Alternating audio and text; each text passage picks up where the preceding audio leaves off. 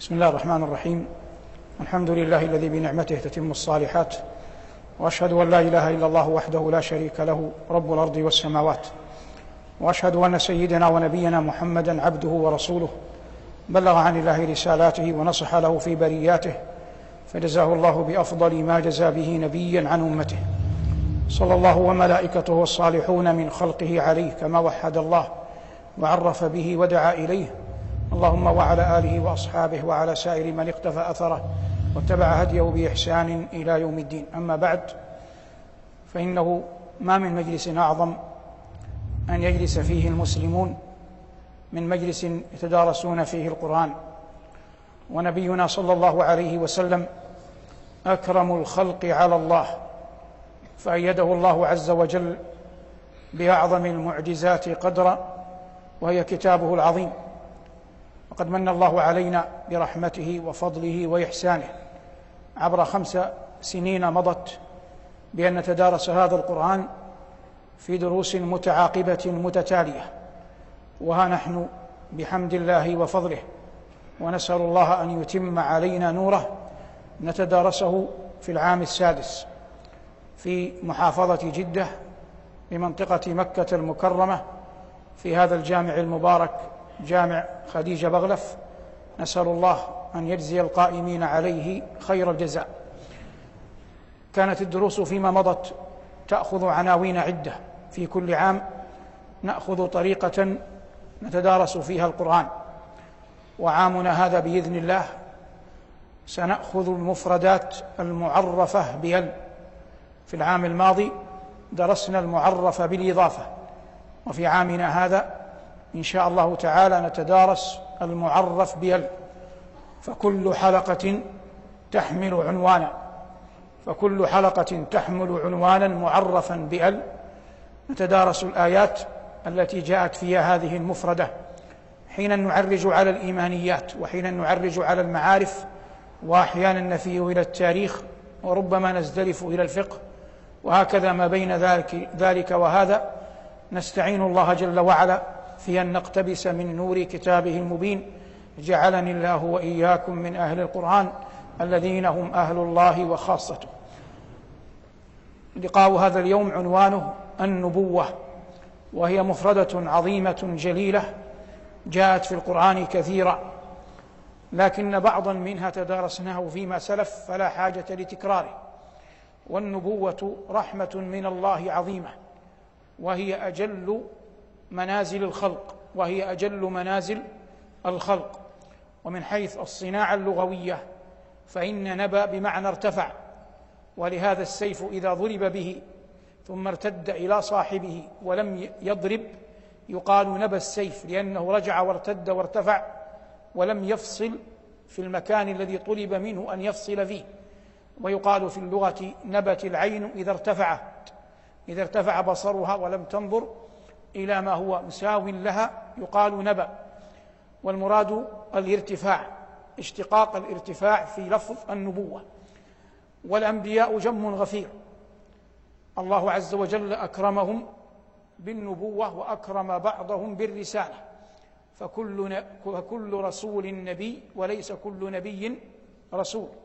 والآية التي سنفسرها إن شاء الله تعالى في لقائنا هذا قول ربنا تبارك اسمه وجل ثناؤه في سورة آل عمران: ما كان لبشر أن يؤتيه الله الكتاب والحكم والنبوة ثم يقول للناس كونوا عبادا لي من دون الله ولكن كونوا ربانيين بما كنتم تعلمون الكتاب وبما كنتم تدرسون ولا يأمركم أن تتخذوا الملائكة والنبيين أربابا أيأمركم بالكفر بعد إذ أنتم مسلمون.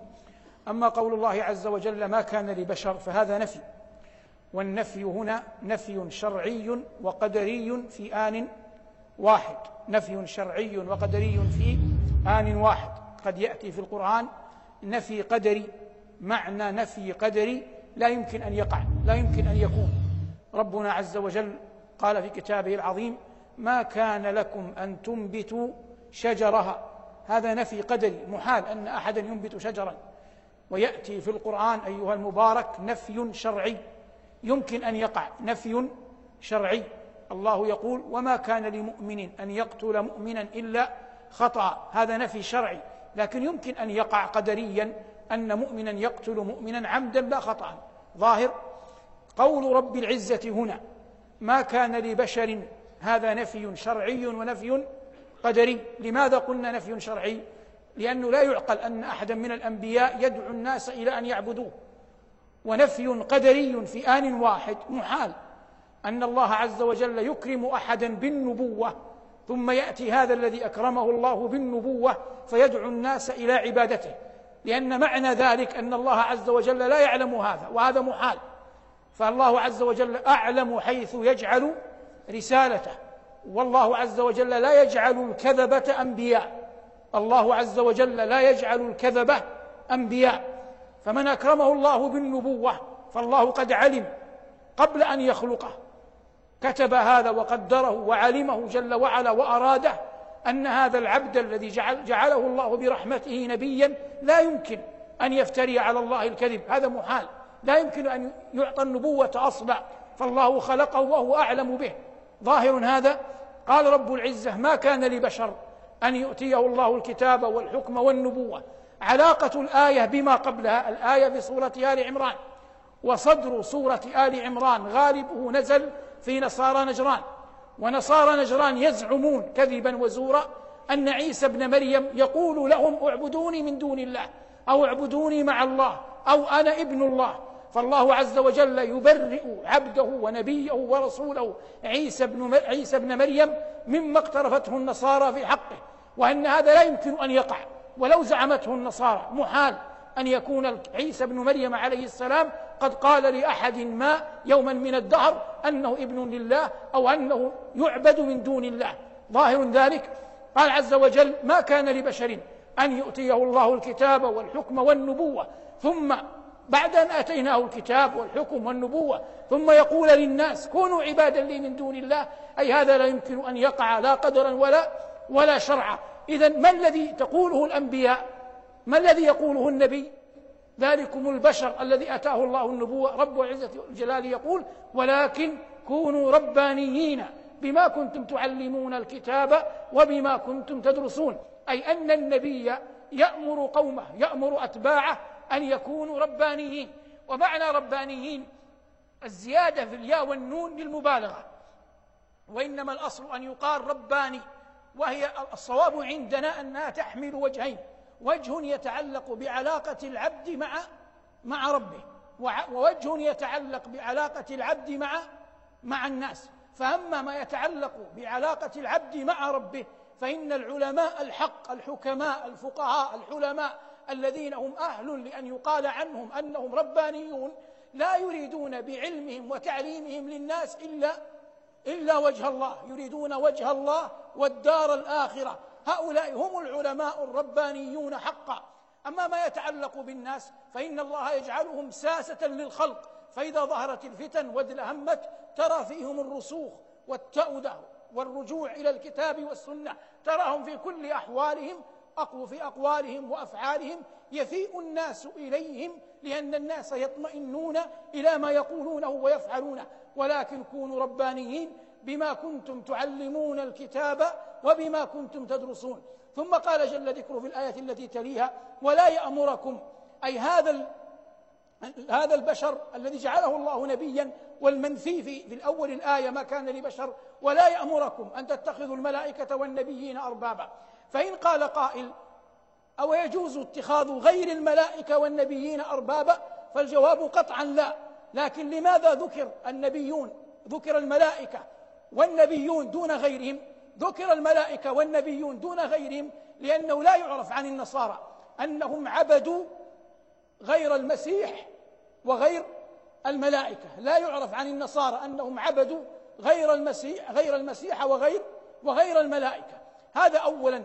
الأمر الثاني وهو أنه إذا كان ذلكم البشر لا يدعو الناس إلى عبادة نفسه، ولا يدعو الناس إلى عبادة الملائكة، ولا إلى عبادة النبيين، فمن باب أولى أن لا يدعوهم إلى عبادة غيرهم، فمن باب أولى أن لا يدعوهم إلى عبادة غير غير هؤلاء، ما دام لم يدعو إلى نفسه، لم يدعو إلى الملائكة، لم يدعو إلى النبيين، وهؤلاء رفيع المقامات ولكنهم لا يستحقون من مقام الألوهية شيء. مقام الألوهية لله جل وعلا وحده، ولا يأمركم أن تتخذوا الملائكة والنبيين أربابا، لأنهم لو أمروا أحدا من الناس أن يكون أن يقبل أن يتخذ الملائكة وأن يتخذ النبيين أربابا لعد ذلك كفرا إجماعا، ولهذا قال الله عز وجل بعدها أيأمركم بالكفر بعد إذ أنتم مسلمون. اختلف في معنى بعد إذ أنتم مسلمون، لأن الأصل أن هذه الآية تتكلم عن النصارى لا تتكلم عن عن المسلمين، لكن يمكن أن يقال إن المراد بكلمة الإسلام هنا الفطرة، المراد بها الفطرة، والمعنى أنه لا يمكن أن يأتي هؤلاء الأنبياء هؤلاء الرسل من الله عز وجل وهم يعلمون يقينا أن الناس فطروا على عبادة الله، فيدعون الناس بعد ذلك، بعد الفطرة التي فطرهم الله جل وعلا عليها، يدعونهم إلى الكفر وإلى الإشراك بالله، هذا محال. هذا ماذا؟ هذا محال. قال الله عز وجل ولا يأمركم وأن تتخذوا الملائكة والنبيين أربابا أيأمركم بالكفر بعد إذ أنتم مسلمون. نبقى عند كلمة ربانيين.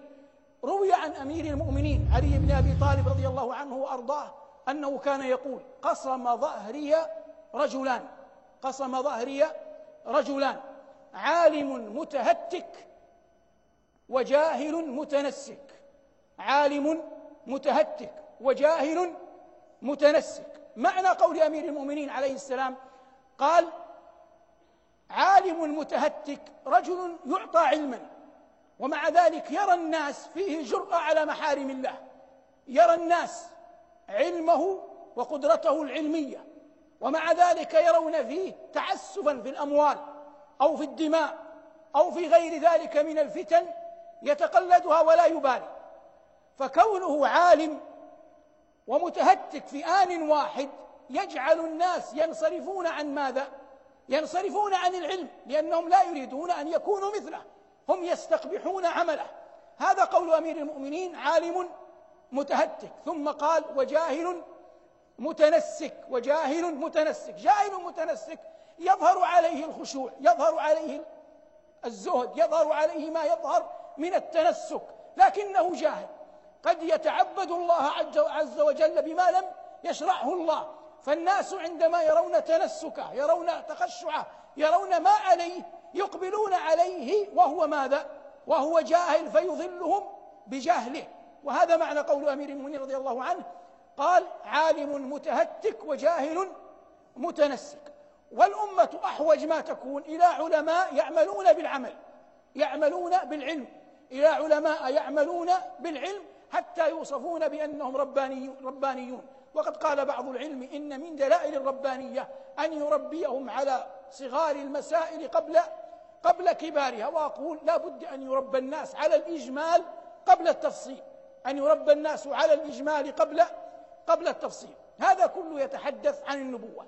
النبوة بدأت بمن؟ بدأت بمن؟ بآدم. والرسالة بدأت بنوح، وكلا من النبوة والرسالة ختم برجل واحد، هو من؟ رسولنا صلى الله عليه وسلم. قال ربنا وهو أصدق القائلين ما كان محمد أبا أحد من رجالكم ولكن رسول الله وخاتم النبيين رسول الله وخاتم النبيين. وقال عليه الصلاة والسلام مثلي ومثل الأنبياء من قبلي كمثل رجل ابتنى دارا فأحسنها وجملها فجعل الناس يطوفون حولها ويقولون ما أحسنها ما أجملها وترك فيها موضع لبنة، أي لم يكملها، بقي, بقي منها لبنة، فجعل الناس يطوفون ويقولون ما أحسنها ما أجملها لولا موضع اللبنة. فقال عليه الصلاة والسلام فأنا اللبنة وأنا خاتم النبيين فأنا اللبنة وأنا خاتم النبيين. بعض المعنيين بالسير أي بكتابة السيرة يقولون إن نبينا صلى الله عليه وسلم نبئ بإقرأ وأرسل بالمدثر، نبئ بماذا؟ بإقرأ وأرسل بالمدثر. ومعلوم شائع ذائع بين المسلمين أنه صلوات الله وسلامه عليه كان يتحنث الليالي ذوات العدد في غار حراء، فجاءه الملك وقال له اقرأ. هذا بدء ماذا؟ أجيبه، بدء النبوة. بدء النبوة معنى بدء النبوة الأربعين عاما قبل أن يقول له جبريل اقرأ كان أكمل الناس عليه الصلاة والسلام، لكنه لم يكن لم يكن نبيا. لما جاءه الوحي من السماء، جاءه جبريل بأمر الله بوحي الله بأول القرآن اقرأ، أصبح ماذا؟ أصبح نبيا صلوات الله وسلامه عليه. قال له اقرأ، فقال مجيبا ما أنا بقارئ. فكان الملك أي جبريل يأتي نبينا عليه الصلاة والسلام ويضمه من وراء ظهره، يضمه ثم يرسله، فضمه ثلاث مرات حتى بلغه الجهد ثم أرسله.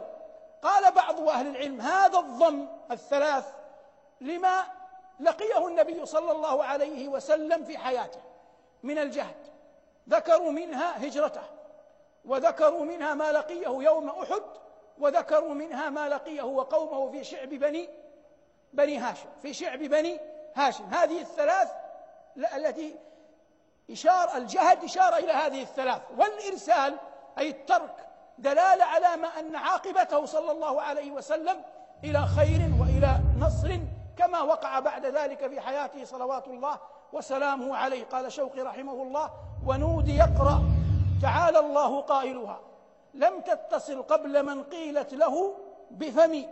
ونودي يقرأ تعالى الله قائلها لم تتصل قبل من قيلت له بفمي، أي أنه صلى الله عليه وسلم لما نودي بإقرأ بعد ذلك أصبح نبيا، فنزل إلى داره وزملته دثرته أم المؤمنين خديجة، فأنزل الحق جل جلاله عليه قوله يا أيها المدثر. قالوا بعدها أصبح رسولا صلوات الله وسلامه عليه. هذا والعلم عند الله، وصلى الله على محمد وآله، والحمد لله رب العالمين.